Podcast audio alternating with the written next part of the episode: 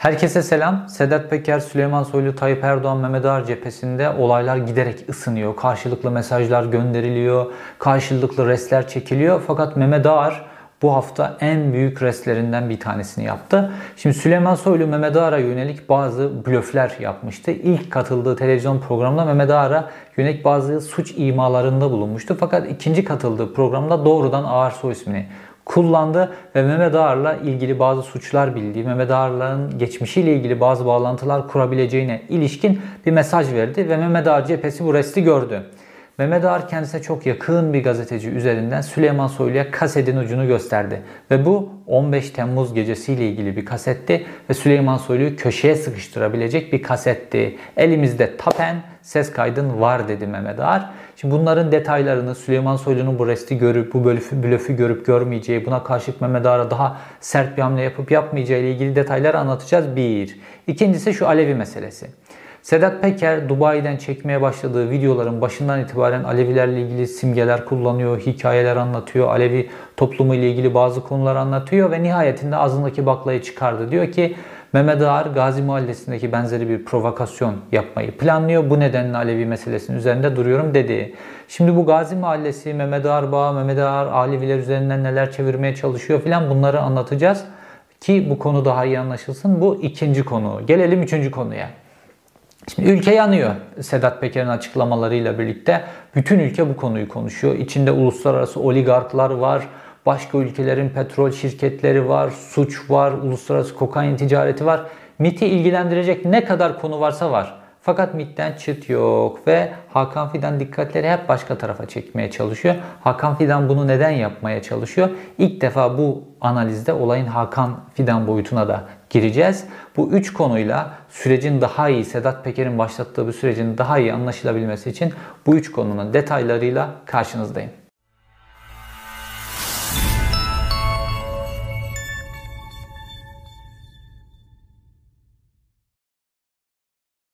Önce şu Süleyman Soylu'nun kaseti üzerinden başlayalım. Şimdi Mehmet Ağar Süleyman Soylu'ya çok güçlü bir kaset mesajı gönderdi. Fakat öncesinde kavganın ilk adımlarını Süleyman Soylu başlatmıştı. Aslında Mehmet Ağar cephesi Süleyman Soylu ile şu konjonktürde çok da böyle bir gerilim yaşamak istemiyor. Adam İçişleri Bakanı Devlet Bahçeli arkasında Tayyip Erdoğan kendisini yiyememiş yetkileri var filan yani Mehmet Ağar için çatışmak anlamsız. Zaten gemisini yürütüyor. Fakat Süleyman Soylu Önce TRT'de çıktığı yayında Mehmet Ağar'a yönelik bazı imalarda bulundu. Fakat Habertürk'teki yayınında Mehmet Ağar'ın ismini doğrudan telaffuz ederek Mehmet Ağar'ın suç geçmişiyle ilgili ve halen yaptığı bazı işlerle ilgili bazı imalarda bulundu. Süleyman Soylu o programlarda mesajlarını hep işte Mehmet Ağar'a, Sedat Peker'e, Tayyip Erdoğan'a yönelik mesajlardı. Bunlar aslında kamuoyuna konuşmuyordu o iki programda da. Ve anlaşılan Tayyip Erdoğan da mesajı almış, Sedat Peker de kendine göre mesajı aldı. Mehmet Ağar da kendine göre mesajı aldı. Ve Mehmet Ağar cephesi anlaşılan blöfe blöf, reste rest şeklinde süreci okudu. Şimdi Süleyman Soylu Mehmet Ağar'a yönelik medyayı kullanmak isteyince Mehmet Ağar da medyayı kullanma yöntemini seçti.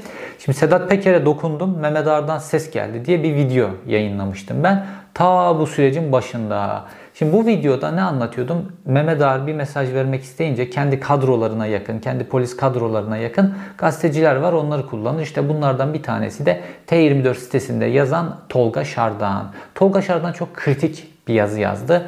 Yazı böyle uzun uzun başka konulardan bahsederken orada enteresan bir noktaya geliyor Süleyman Soylu ile ilgili ve Süleyman Soylu'ya 5 tane soru soruluyor e, Tolga Şardan tarafından ve bu 5 soruda Süleyman Soylu 15 Temmuz gecesine çekiliyor. 15 Temmuz gecesinde Süleyman Soylu'nun bir ses kaydı adli dinlemeye takılmış.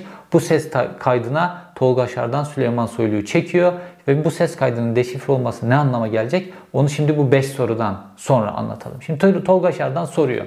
Tek tek sorulardan gidelim. Birinci soru diyor ki 15 Temmuz'da tüm siyasiler meclisteyken 15 Temmuz gecesi tüm siyasiler meclise meclis çatısı altına giderken sen niye TRT'ye gittin? Şimdi o gece Süleyman Soylu TRT'ye baskına gitmiş kahraman bir kişi olarak 15 Temmuz gecesiyle ilgili kendini anlattı. İşte yanındaki adamlarla gidip TRT'yi kurtaran adam. Birinci soru 15 Temmuz gecesi herkes meclise giderken sen niye TRT'ye gitmeyi tercih ettin? Bir. İkinci soru TRT'nin bahçesindeyken yanında Sadık Soylu var mıydı? Hani şu Sedat Peker'in sürekli yolsuzlukla itham ettiği e, kişi var ya Sadık Soylu yanında mıydı? Onun telefonundan kimseyle konuştun mu? 2. Sonra cevabı veriyor aslında 3. soruda. Sadık Soylu'nun telefonundan görüştüğün kişinin telefonlarının uyuşturucu, narkotik operasyonu çerçevesinde adli olarak dinlendiğini biliyor muydun? 3. Dördüncü soru. Uyuşturucu kapsamında dinlenen bu kişiyle konuşup onu ve yanındaki ekibini TRT binasına kendi yanına çağırdın mı? Dördüncü kritik soru. Gelelim 5'e. Bu telefon kayıtlarının yani uyuşturucu kapsamında, narkotik kapsamında dinlenen kişiyle yaptığın görüşmenin telefon kayıtlarının Ankara Adliyesi'nin adli emanetinde olduğunu ve bunun gelecekte yapılacak bir muhtemel operasyonda kullanılacağını biliyor musun? Şimdi bu 5 tane soru son derece kritik. Yani Mehmet Ağar ekibi diyor ki Süleyman Soylu sen o gece TRT'ye niye gittin? Bununla ilgili o telefon tapesinin içerisinde bazı şeyler var. Bunları biliyoruz. Bir, bu telefon tapesinde konuştuğun uyuşturucu ile e, uyuşturucu kapsamında, narkotik kapsamında dinlenen adamla ilgili bağlarını biliyoruz. İki, şimdi Süleyman Soylu'nun Sedat Peker'le bağları çok konuşuluyor ya. Bir mafya lideri daha çıkıyor şimdi Süleyman Soylu'yla bağları olan. Yani Mehmet Ağar ekibi diyor ki senin 15 Temmuz gecesindeki bütün o kahramanlık façanı çizecek bir kayıt var elimizde. Ve bu kayıt şu an Ankara Adliyesi'nin e, adli emanet deposunda duruyor. Operasyona dönüştürülmek üzere. Ve bizim anlaşılan Mehmet Ağar ekibinin elinde de var. Bu kaydı bildiklerine göre bu kaydın bu demek ki bir tapeye dökülmüş, çözülmüş, neler konuşulduğu filan bunları Mehmet Ağar ekibi biliyor. Şimdi Ankara Adliyesi kimin kontrolünde şu anda? Tayyip Erdoğan kontrolünde. Ankara Emniyeti kimin kontrolünde? Mehmet Ağar'ın kontrolünde. Dolayısıyla buradan Süleyman Soylu'ya yönelik çok acayip bir operasyon gelebilir. Peki bu mafya grubu kim olabilir? Şimdi daha önceki videoda da bahsettim. Gazeteci Can Ataklı 2 sene önce bir AK Partili ile konuşmasından bir e, paragraf aktarmıştı. Orada diyor ki e, AK Partili kişi Can Ataklı'ya Süleyman Soylu'nun o sırada telefonlarının işte dinlenmesi, oğlunun arabasının İstanbul polisi tarafından aranması daha önceki videoda anlattım. Bu konular gündemde. Bu nasıl olur filan diye Can Ataklı soruyor. AKP'li diyor ki Süleyman Soylu ile ilgili diyor partinin içerisinde bir rahatsızlık var. Süleyman Soylu İçişleri Bakanlığı'nı bir mafya grubuyla yönetiyor. Hatta diyor o mafya grubu 15 Temmuz gecesi Süleyman Soylu TRT'ye baskına gittiğinde 16 kişi vardı yanında. O mafya grubunun üyeleriydi bu 16 kişi diyor. Şimdi biz bunu Sedat Peker olarak okuduk bu 16 kişiyi. Çünkü Sedat Peker yani İçişleri Bakanlığı'nı yönetecek kadar büyük bir mafya grubu lazımsa Süleyman Soylu'ya bu Sedat Peker grubu olabilir. Fakat şimdi yeni bir bilgi çıkıyor Mehmet Ağar ekibinden deşifre olan yeni bir bilgi. Süleyman Soylu uyuşturucu kapsamında telefonu dinlenmekte olan bir adamı aramış 15 Temmuz gecesi ve ondan adam istemiş TRT binasına. Şimdi bununla ilgili tape ver. Fakat daha neler konuşulmuş 15 Temmuz'la ilgili. Çünkü orada kritik soru soruyor. 15 Temmuz'da sen niye TRT'ye gittin diyorlar. Orada bir ima var. Orada bir, bir, bir ima var Süleyman Soylu ile ilgili. Bu henüz daha çözülmedi. Şimdi bu mafya grubu kim olabilir? Bir, Sedat Peker mi? İki, Ankara'da uyuşturucu vesaire ile ilgili konuşacaksanız işte esas olarak konuşacağınız grup Kürt Ahmet grubu. İşte şimdi onun bir yeğeni var o grubu yöneten. Turgut Şahin mi zannedersem öyle bir ismi var. Acaba bunlardan mı bir adam üstledi? Üçüncüsü akla gelen bir Sedat Peker grubu ama uyuşturucu vesaire meselesinden Sedat Peker'in bir dinlemesi yok onu biliyoruz. İki Kürt Ahmet grubu. Üç bu Aleyna Çakır cinayetiyle gündeme gelen böyle bir mafyatik grup var ya böyle e, serseri tiplerden oluşan bir mafyatik grup var. Onlar bu Aleyna Çakır olayından sonra sürekli e, televizyonlarda Süleyman Soylu'nun basın açıklamalarında Süleyman Soylu Bakanımız, Süleyman Soylu Bakanımız şeklinde çeşitli Süleyman Soylu'ya yönelik imalar, tehditler, bizi koru mesajları gönderiyorlardı. Acaba bu grup mu? Şimdi bu üç gruptan bir tanesi olabilir fakat üçü de Süleyman Soylu için son derece tehlikeli. Fakat diğer iki grup özellikle uyuşturucu bağları nedeniyle Sedat Peker haricindeki iki grup çok öne çıkıyor. Bu anlaşılan Mehmet Ağar'ın elindeki bir koz. Ve Mehmet Ağar elinde böyle bir koz olduğunu tıpkı Sedat Peker'in medyayı kullandığı gibi Mehmet Ağar da Süleyman Soylu'ya yönelik bu mesajını gönderdi. Fakat Sadece Mehmet Ağar'ın e, mesajı bu değildi. Süleyman Soylu'ya yönelik ikinci bir salvo daha yapıyorlar aynı yazı içerisinde. Ağar'ın Soylu'ya ikinci salvosu Süleyman Soylu'nun en zayıf noktasından. Nereden? Silivri Emniyet Müdürü'nün intiharı olayından. Şimdi Silivri Emniyet Müdürü intiharını ben aslında anlattım geniş bir videoda. Oradaki en kritik isimlerden bir tanesi o gün Silivri Emniyet Müdürü'nü arayan Süleyman Soylu'nun koruma müdürü ki sonradan koruma daire başkanı oluyor bu telefonları yaptığı dönemde. Ekrem Gülen, Süleyman Soylu'ya yanılık yakın çok önemli bir polis müdürü. Ve Ekrem Gülen o gün defalarca arıyor Silivri Emniyet Müdürü. Sonra da Silivri Emniyet Müdürü'nün intihar ettiği bir olay var. Şimdi bunu gündeme getiriyorlar. Diyor ki yazıda kritik bilgiler veriyor. Diyor ki bütün e, bakanların korumaları Cumhurbaşkanlığı Koruma Dairesi tarafından seçilip gönderilir diyor. Fakat diyor Süleyman Soylu diyor burayı bypass etti. Çünkü Süleyman Soylu o dönem işte Çalışma Bakanıydı. 15 Temmuz'un kahramanı olduğu TRT baskınıyla filan sonra İçişleri Bakanlığı koltuğuna oturdu ve kendi koruma e, müdürünü kendisi seçiyor ve Ekrem Gülen'i koruma müdürü yapıyor. Sonra hemen onu ilk polis şurasına yükseltip birinci sınıf emniyet müdürü yapıyor ve Emniyet Genel Müdürlüğü koruma daire başkanı yapıyor. Fakat yazıda diyor ki Emniyet Genel Müdürlüğü Koruma Daire Başkanı olmasına rağmen sanki yine Süleyman Soylu'nun koruma müdürü gibi hep Süleyman Soylu'yla dolaşıyordu diyor. Dolayısıyla o gün yani Silivri Emniyet Müdürü Hakan Çalışkan'ın e, intihar ettiği gün e, Ekrem Gülen Süleyman Soylu'nun yanındaydı ve oradan telefonlar açtı diyor. Yani ikiniz yan yanaydınız o gün. Dolayısıyla sen açtırttın o telefonları demeye getiriyor ve Süleyman Soylu en zayıf noktasından vuruyor senin Silivri Emniyet Müdürü'nün intiharıyla ilgili bağlantılarıyla ilgili bazı şeyler de biliyoruz. Mesajı gönderiliyor Süleyman Soylu'ya. Şimdi Süleyman Soylu'nun bir karizması var. Beğenin beğenmeyin. Kendine göre bir karizması var. Sedat Peker bunu çizse de belli bir karşılığı var tabanda. Ve bunun temeli de aslına bakarsanız 15 Temmuz gecesi işte o TRT baskınına oturuyor. Şimdi 15 Temmuz'da bazı kahramanlar ortaya çıktı. Mesela işte dönemin Özel Kuvvetler Komutanı Zekai Aksakallı. O da böyle işte 15 Temmuz kahraman Özel Kuvvetler Komutanlığını kurtarmış falan gibi kendisini pazarladı. Hükümetin gözüne girdi yükselirken Hulusi Akar bir dakika dedi. Çünkü Hulusi Akar'ı da geçecek doğrudan hükümetle bağlantılar kuran kanallar kurmaya başladı. Bu Hulusi Akar için tehlike ve Hulusi Akar o gece 15 Temmuz'da Zekai Aksakallı ne yapıyormuş? Onu medya bir şekilde servis etti. Aa bir de ortaya çıktı ki Zekai Aksakallı meğer o gecenin kahramanı değilmiş. O gece karısını te, karımı teskin ediyorum gidemem özel kuvvetler komutanlığına diye başka komutanlarla konuşmaları ortaya çıktı. Meğerse karısıyla birlikte o gece bir yerde saklanıyorlarmış. Ta gün ışımış özel kuvvetler komutanlığında işler bitmiş her şey temizlenmiş. Ondan sonra Zekai Aksakallı gelmiş. Dolayısıyla karizması çizildi ve Zekai Aksakallı'nın askerlik hayatı bitti. Şimdi buradan da diyorlar ki seninle ilgili bir 15 Temmuz gecesiyle ilgili, iki Silivri Emniyet Müdürü'nün intiharı ile ilgili iki tane çok önemli konu biliyoruz. Senin karizmanı çizip siyasi hayatını bitirebiliriz diye Mehmet Ağar bir mesaj gönderiyor.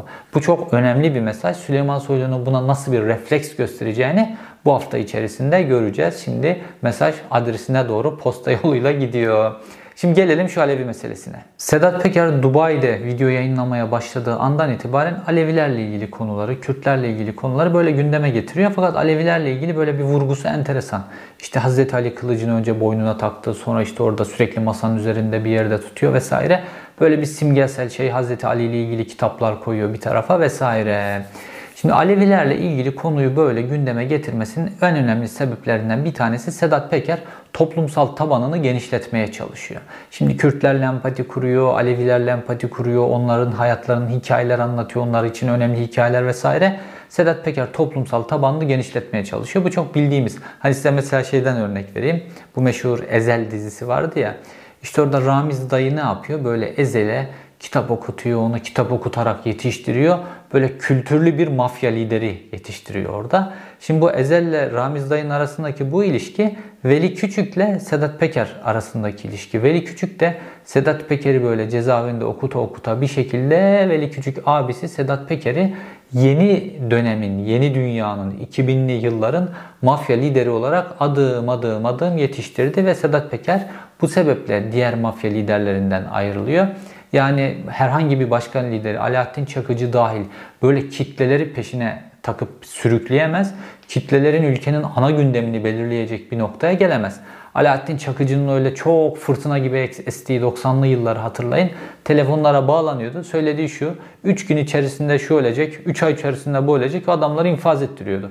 Fakat Sedat Peker öyle değil. Bambaşka hikayeler anlatıyor. Alevilerle, Kürtlerle, tarihle ilgili filan böyle hikayeler. Onların arasına kritik bilgiler sıkıştırıp ifşalar yapıyor filan. Değişik bir adam. Yani adam yetişmiş, yetiştirilmiş. Bu önemli. Hani hep bahsediyoruz ya işte e, devletin bazı kuvvetleri var. Seferberlik Tetkik Kurulu filan gibi onların içerisinde farklı renklerde filan insanlar var. İşte Sedat Peker de bu şekilde proje yetiştirilmiş yani bu net. Ve bu şekilde çok düzgün mesajlar veriyor Sedat Peker.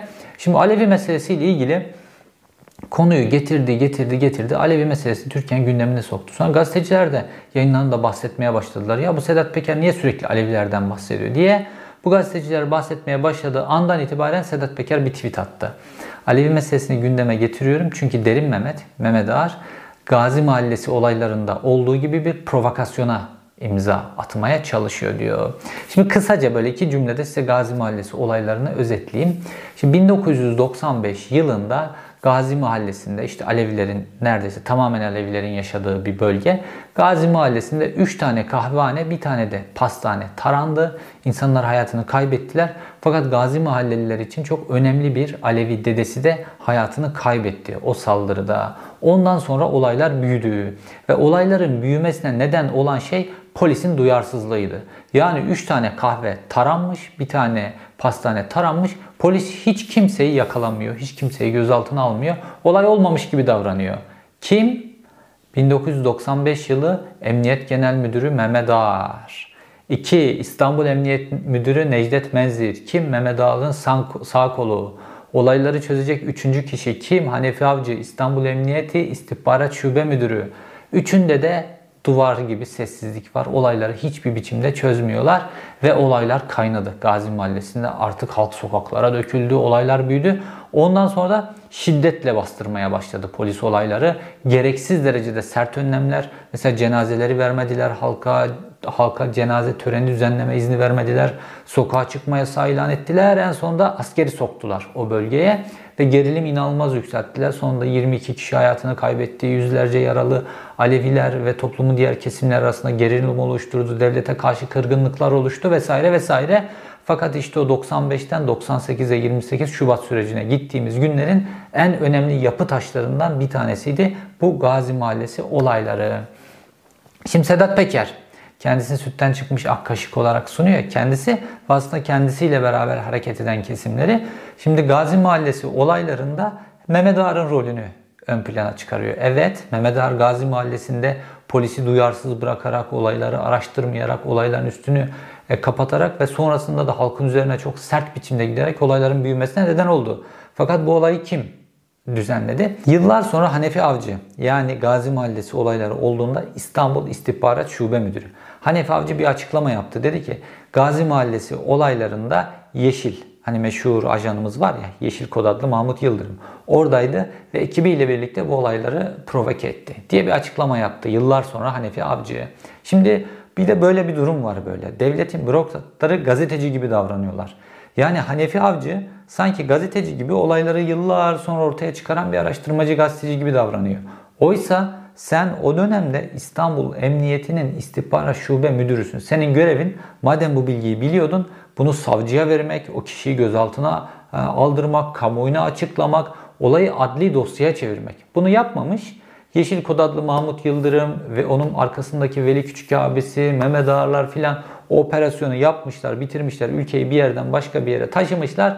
Yıllar sonra gazeteci gibi aslında orada yeşil geldi de yeşil yaptı bu olayları diye açıklama yapıyor. Görevi ihmal bildiğiniz. Şimdi Yeşil olayların içerisinde ise ve bunu dönemin Emniyet İstihbarat Şube Müdürü, İstanbul Emniyet İstihbarat Şube Müdürü doğruluyorsa Veli Küçük olan içerisinde Yeşil, Veli Küçük'ün adamı biliyorsunuz. Ve Veli Küçükler o zaman İstanbul, işte Bolu, Adapazarı filan o üçgende hakimler, imparatorluklarını kurmuşlar. Orada Kürt iş adamları öldürülüyor, o yapılıyor, bu yapılıyor. İmparator onlar Veli Küçükler ve Sedat Peker de onların daha böyle genç filizlerinden bir tanesi. Yavaş yavaş yükselen adamlarından bir tanesi. Ama esas Yeşillerin dönemi. O dönem Yeşillerin dönemi. Ve e, Mehmet Ağar olayın içerisinde olduğu kadar Veli Küçük de olayın içerisinde. Fakat Sedat Peker kendisini sürekli böyle bir ak kaşık gösterme gibi böyle olayların içerisinden çektiği gibi Veli Küçük abisini de olayların içerisinden çekiyor. Mesela Suriye'ye silah gönderilme hadisesi var ya bunun içerisinde işte AKP'li isimler var, Sadat var, o var, bu var, MIT var. Bunların hepsini böyle söylüyor. Ama olayın içerisinde jandarma, TSK falan yok. Sanki bütün o sınır bölgesi onların kontrolünde. O giriş çıkışlara jandarma falan izin vermiyor gibi o tırlara, aranmayan tırlara hiç bu konulara değinmiyor. Neden? Çünkü Sedat Peker eskiden beri sırtını o Veli Küçük, jandarmaya, JITEMA'ya vesaire ona dayıyor. Yani bu Aleviler Gazi Mahallesi'nde bu saldırıya uğradıysa 90'lı yıllarda o Mehmet Ağar polisliği diyor ya insanları çırılçıplak yapıyordu eşlerinin önünde filan. Mehmet Ağar polisliği varsa Veli Küçük de bu işin içerisindeydi. Sedat Peker de bu işin içerisindeydi. Kürtlere, Kürtlere yönelik katliamlar o dönem beraber yaptılar. Alevilere yönelik provokasyonları beraber yaptılar. Şimdi bu olayın bir yanı. Anlaşılan şimdi de bunun pastasını yiyorlar başka taraftan. Şimdi Sedat Peker'in toplumsal taban bulması için Kürtlerle bir empati kurdur, kuruyor orada. İşte bize düşman olarak tanıttılar Karadeniz'de filan. Alevilerle ilgili hikayeler anlatıyor, bir empati kuruyor filan bir taban çekiyor buradan kendisine. Bunu yapabilir. Ama aynı zamanda geçmişin suçlarını da ifşa ederken mesela Mehmet Ağar'ın Gazi Mahallesi olaylarındaki suçlarını ifşa ederken aynı zamanda kendisinin yakın olduğu Veli Küçük ekibinin suçlarını da bir taraftan gizli olayın içerisinden sıyırıyor. Öyle kimse bu işin içerisinden kurtulamaz. Bu net. Tabi şurası açıkça gözüküyor ki Alevilerle ilgili bir provokasyon meselesi gündemde.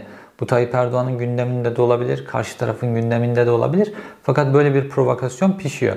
Sedat Peker'in bu Alevi meselesini gündeme getirmesiyle ilgili bir başka iki teori de bunlardan bir tanesi. Bir, Tayyip Erdoğan işte yeniden seçim zeminini hazırlayabilmek için işte 7 Haziran sonrasında nasıl kendisine bir koalisyon ortağı bulamayınca 7 Haziran sonrasında bir anda çözüm sürecini bitirdi. Güneydoğu'da şiddeti başlattı filan. Ondan sonra %49 aldı.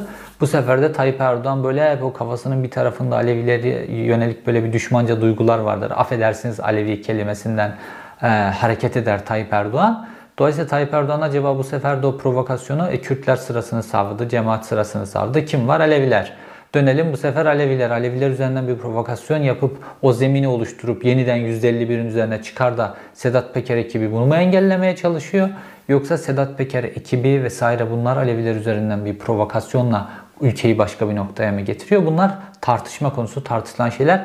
Ama anlaşılan ki o derin alanda Alevilerle ilgili bir şeyler konuşuluyor ki bu böyle artık dışarıya doğru fışkırmaya başladı. Fakat tüm bunlar olurken sessiz bir kişi var. Hakan Fidan. Şimdi gelelim olayın Hakan Fidan boyutuna. Mehmet Ağar'a yakın gazetecilerin yazılarından da anlıyoruz ki Mehmet Ağar ekibi de Sedat Peker'e bir isim takmış. Hani Sedat Peker Mehmet Ağar'ı derin Mehmet filan diye çağırıyor ya. Onlar da Sedat Peker'e ÖSÖ lideri diyorlar. Ne? Organize suç örgütü lideri. ÖSÖ lideri diye haberin yazıların içerisinde kullanıyorlar. Böyle bir şey takmışlar. Yani teröristlikle biraz da orada özdeşleştirme var. Hani Özgür Suriye ordusu falan var ya onun gibi OSÖ lideri falan diye bir benzetme yapmışlar. Bununla ilgili. Şimdi orada bir bilgiler var. Süleyman Soylu'nun kendisini kurtarmaya çalışması ile ilgili bazı polis üzerinden yaptığı hamlelerle ilgili bilgiler var. Diyor ki Birincisi diyor polis diyor ÖSÖ liderine, OSÖ liderine yönelik nasıl hamleler yapabiliriz diye toplantılar yapıyor filan ona karşı neler yapılabilir diye toplantılar yapıyor. Bir. İkincisi Süleyman Soylu'yu başarılı göstermek için farklı gruplara yönelik operasyonlara hız verildi diyor. Düşünün yani. Normal insan sırf Süleyman Soylu'yu kurtarmak için farklı gruplara yönelik operasyon yapılıyor. O insanların hakları filan ne olacak yani? Hiç kimin umurunda? Her şey, herkes halk piyon. Farklı gruplardaki bütün insanların hepsi piyon bu devlerin mücadelesinde. Fakat fa operasyonlar, farklı operasyonlar yapan başka bir isim daha var. Şimdi Hakan Fidan. Bu olayda herkes yıpranıyor değil mi? Tayyip Erdoğan yıprandı. Binali Yıldırım yıprandı. Mehmet Ağar yıprandı. Süleyman Soylu yıprandı. Sedat Peker yıprandı. Herkesin bütün ifşaatları, bağırsakları ortaya dökülüyor bir şekilde. Yıpranmayan kim var ya bu olayda? Hakan Fidan. Hakan Fidan'ın ismi hiç gündeme gelmiyor. Sanki kendisi Türkiye'deki yerel ve uluslararası bu suç örgütleriyle mücadele etmekten sorumlu bir adam değilmiş gibi. Herkes yıpranıyor. Hakan Fidan hariç köşesine çekilmiş olayları izliyor. Şimdi normalde Mübariz Mansimov, Bodrum Yalıkavak Marina, işte Azeri, Rus oligarklar var işin içerisinde. Uluslararası kokain ticareti var. Kolombiya, Venezuela filan. Kıbrıs ayağı var bunun. Falyalı üzerinden milyarlarca dolarlık para aklama, yasa dışı kumar filan. Yani MIT'i ilgilendiren ne kadar konu varsa işin içerisinde ama Hakan Fidan işin içerisinde değil. Hakan Fidan ne yapıyor? İşte Kenya'dan bir tane Gülen cemaatinden bir öğretmeni yakalamış getirmiş. Şimdi işte Kırgızistan'dan başka bir öğretmeni yakalamış getirmiş. MIT ne oluyor? Aa uluslararası alanda işte böyle yakalıyor getiriyor insanları filan. MIT başarılı. MIT'in MIT'ten bekleyen şu anda kim ne? Sedat Peker alıp getirmek. Ama Sedat Peker'e yönelik MIT'in hiçbir hamlesi yok. Neden acaba? Neden acaba? MIT böyle Sedat Peker'le ilgili o müthiş bir psikolojik harp ekibi var ya MIT'in böyle başında Nuh Yılmaz'ın olduğu filan. Bunlar böyle her konuda psikolojik harp planlıyorlar ya. Nedense böyle Sedat Peker'le ilgili hiçbir psikolojik harp planlamıyorlar. Herhalde Hakan Fidan şöyle düşünüyor. Herkes şu an kendi hesabını yapıyor ya. Şu an Hakan Fidan da geleceğe yönelik Hakan Fidan hep siyasete girmek istemiştir. Cumhurbaşkanı olmak istiyordur şu anda Hakan Fidan. E şu an rakipler var. Kim var? Berat Albayrak bir rakip. Yıpranıyor zaten gitti. Süleyman Soylu bir rakip. Yıpranıyor, tükeniyor, gitti. Ondan sonra diğer Türkiye'nin aktörleri Mehmet Ağar, Tayyip Erdoğan bunların hepsi yıpranıyor gidiyor. Hakan Fidan'ın önüne açılıyor. Otobana döndü Hakan Fidan'ın önü. Olayın bir de böyle bir boyutu var. Ve Hakan Fidan bu sessizlikle önünün kendi kendine rakipleri birbirlerini yerken önünün açılmasını seyrediyor.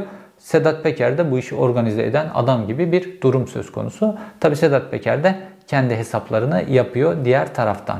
Bu hafta Sedat Peker, Tayyip abi 9. videoda seninle konuşacağız diyerek olayı bir üst boyuta taşıdı. Mehmet Ağar da Süleyman Soylu'nun efsanesini bitirecek, işte Süleyman Soylu'yu Çalışma Bakanlığı'ndan İçişleri Bakanlığı'na taşıyan hadise Süleyman Soylu'nun 15 Temmuz gecesi TRT baskını ile ilgili efsanesi, hikayesiydi. Bunun balonunu söndürecek kozunu ortaya sundu. Ve şunu görüyoruz. Sedat Peker kasetleri ilerledikçe artık el giderek artıyor. El giderek artıyor. Bu bir pazarlık noktasına mı gelecek yoksa bu bir çatışma mı? Ben belli bir çatışmanın olduğunu, herkesin belli bir gard aldığını ve olayın başka bir noktaya gideceğini düşünüyorum. Fakat bu 9. video çok kritik. Bu 9. videoda Sedat Peker neler söyleyecek? Ondan sonra olayın rengi belli olmaya başlayacak ve ondan sonra artık yeni bir boyutta bambaşka şeyleri konuşmaya, analiz etmeye başlayabiliriz. İzlediğiniz için teşekkür ederim. Bir sonraki videoda görüşmek üzere.